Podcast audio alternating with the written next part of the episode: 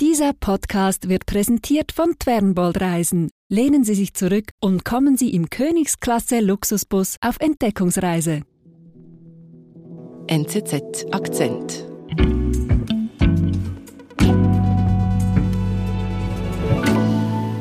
Revat, hallo.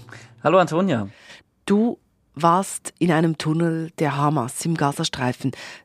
Zuerst mal, wie war das? Ja, das war eindrücklich. Du gehst in diesen Tunnel rein über so ein Metallgitter. Es geht ziemlich steil, ziemlich rasch in die Tiefe, so etwa 20 bis 30 Meter und man merkt eigentlich mit jedem Schritt, da wird es wärmer. Es ist sehr feucht in diesem mhm. Tunnel. Also ich habe eigentlich sofort angefangen zu schwitzen und es ist total dunkel. Also eigentlich nur die Taschenlampen weisen den Weg und wenn man da drin ist, man kann dort stehen, also der Tunnel ist vielleicht so zwei Meter hoch, man kann die Arme ausstrecken, die Decke auch berühren, wenn man bis ganz nach oben reicht. Ja, es ist eindrücklich, mhm. mal da drin zu stehen und wirklich zu erleben, worüber so viel berichtet worden ist. Also in diesem Tunnel zu sein, die in diesem Krieg so wichtig geworden sind. Das Tunnelsystem in Gaza ist weit größer als angenommen. Nun wird es zerstört. Nahostkorrespondent Revat Hoffer konnte einen Tunnel besichtigen.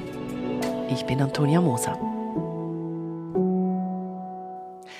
Einen Tunnel besichtigen, das klingt äh, ein bisschen flapsig gesagt, so nach einem Museumsausflug. Ich nehme an, das war nicht ganz so. nee, nee, so war es nicht. Ähm, es war ein äh, Pressebesuch, der war äh, organisiert von der IDF, von mhm. der israelischen Armee. Und das lief so ab, dass da eine Gruppe internationaler Journalisten eingeladen worden ist. Und wir mussten mit dem Auto in Richtung Gazastreifen fahren. Und zwei Kilometer nördlich vom Gaza, da haben wir uns getroffen bei einer Tankstelle und wurden in Empfang genommen von äh, den israelischen Soldaten. Okay. Dann haben wir uns aufgeteilt auf einige Autos und sind im Konvoi mit den Soldaten zum Grenzübergang Eres gefahren. Mhm. Was ist das für ein Grenzübergang?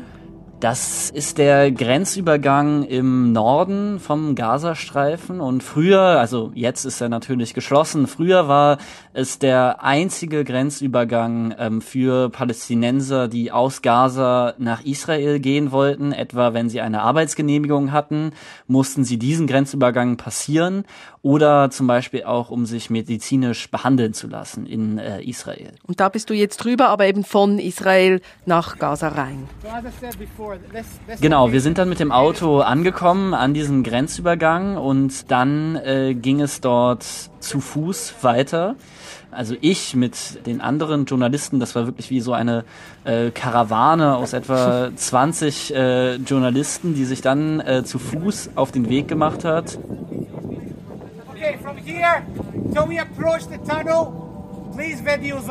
Begleitet von Soldaten gehen wir eigentlich nur etwa sieben Minuten okay. von diesem Grenzübergang und dann kommen wir zum Eingang. Wir sind gleich zurück. Was viele nicht wissen, der Bus gehört zu den nachhaltigsten Verkehrsmitteln überhaupt. Wer auf Busreisen setzt, reist ökologisch sinnvoll. Der führende Schweizer Spezialist Fernbold leistet sich modernste Reisebusse, die im Betrieb höchst sparsam sind. Und die geringen CO2-Emissionen, die unterwegs anfallen, werden komplett kompensiert. So reisen Sie mit Fernbold 100% klimaneutral.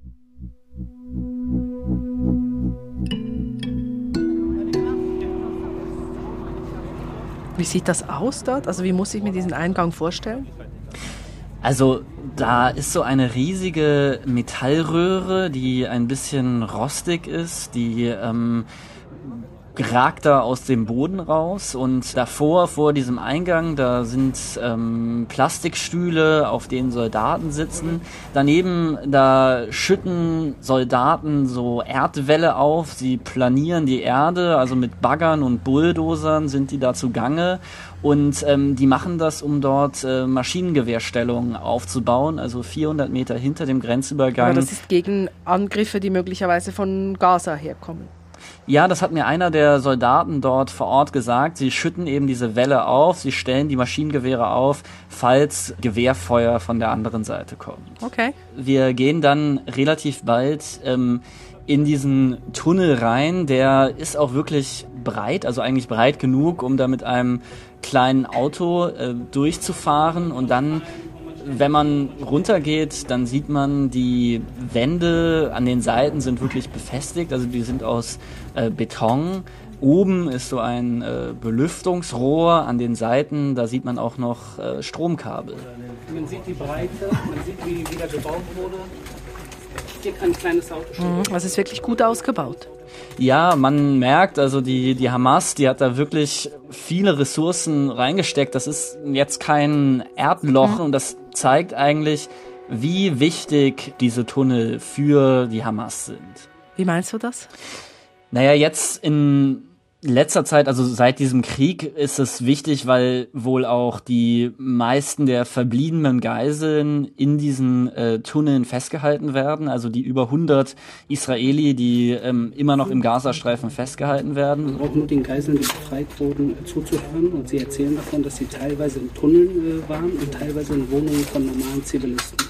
Das hat auch der Sprecher der israelischen Armee uns gesagt, der äh, mit uns hinabgestiegen ist in, in diesem Tunnel. In den Terrortunneln gibt es alles. Man kann dort duschen, man kann dort schlafen, man kann dort Sitzungen halten, man kann dort Menschen einsperren, man kann dort teilweise mit dem Auto durchfahren. Äh, alles. Wirklich. Und dort Als du aber in diesem Tunnel bist, da nehme ich an, da ist der dann leer, oder?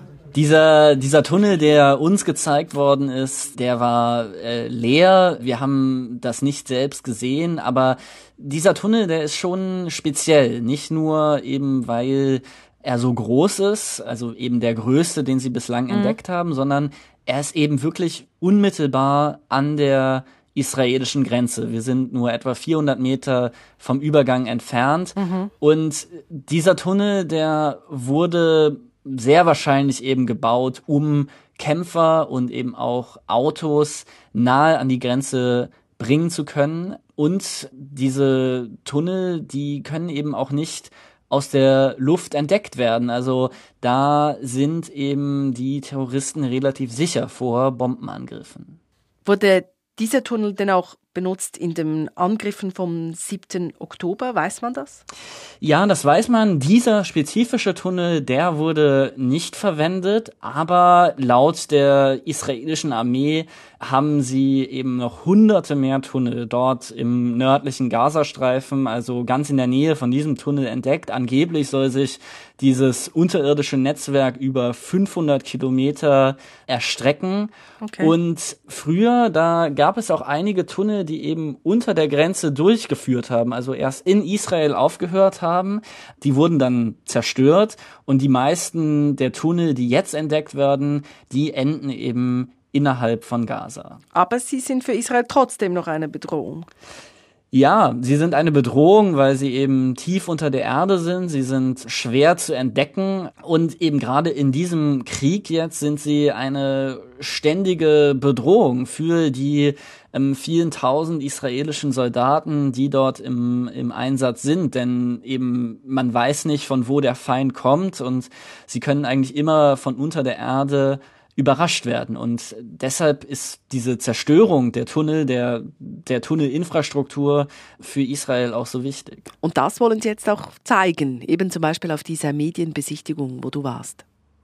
Genau, sie wollen einerseits der Welt zeigen, diese Bedrohung ist real, also mhm. diese Tunnel gibt es wirklich und sie wollen eben auch zeigen, wie viel Ressourcen die Hamas in diese Infrastruktur gesteckt hat, also wie wichtig es der Hamas war, da eine Struktur aufzubauen, um Israel anzugreifen. Mhm.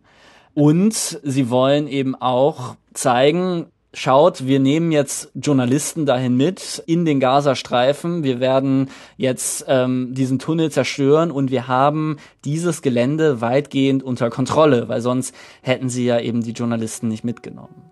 Also das heißt, auch diesen Tunnel, wo du drin warst, den werden sie zerstören.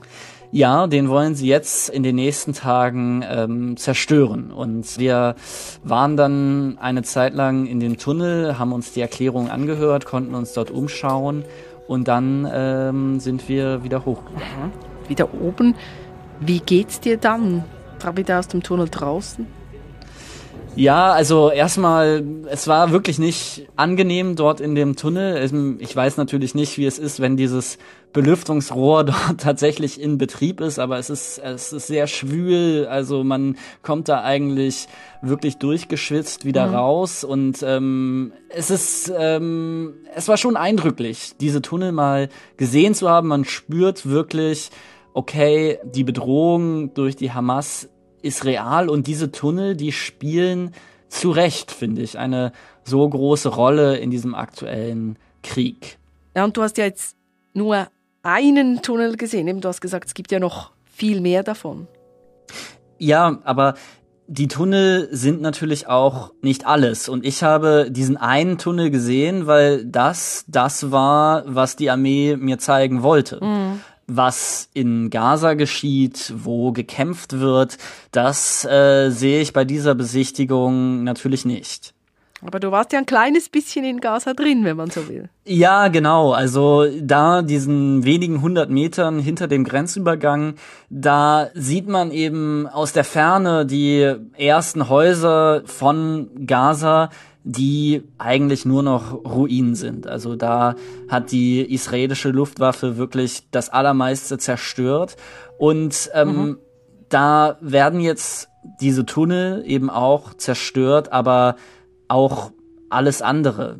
Früher standen dort Menschenmengen am Grenzübergang, die eben darauf gewartet haben, nach Israel zu gehen, um dort zu arbeiten. Und da waren Händler, die eben Tee, Sandwiches, Zigaretten verkauft haben. Und jetzt sieht man dort nur noch Schrott, Trümmer, Müll herumliegen. Das gleicht eigentlich einer Mondlandschaft.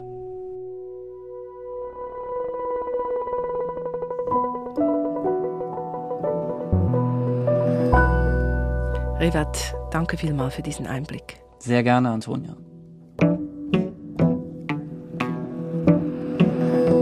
Das war unser Akzent. Produzent dieser Folge ist Simon Schaffer. Ich bin Antonia Moser. Informiere dich kurz, kompakt und fokussiert über das Weltgeschehen mit unserem täglichen Newsletter, dem NZZ Briefing.